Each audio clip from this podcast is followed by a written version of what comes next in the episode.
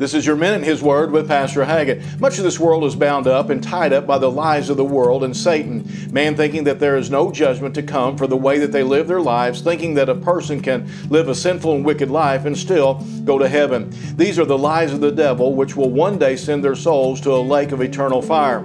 The key is to grasp the real truth of God's Word and to receive Jesus Christ as your Savior. The Bible says in John chapter 8 and verse 32, And ye shall know the truth, and the truth shall make you free.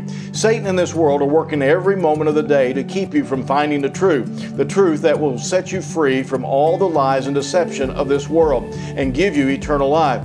Truth is a rare commodity until you find the source of real truth, and that is Jesus Christ and the Bible. So take a close look at real truth, the truth of God's love and His Word for you, and what He did to set you free and for now and for all eternity. This has been your minute in His Word. And if you don't have a church home, come pay us a visit here at Calvary Baptist Church in Marshall.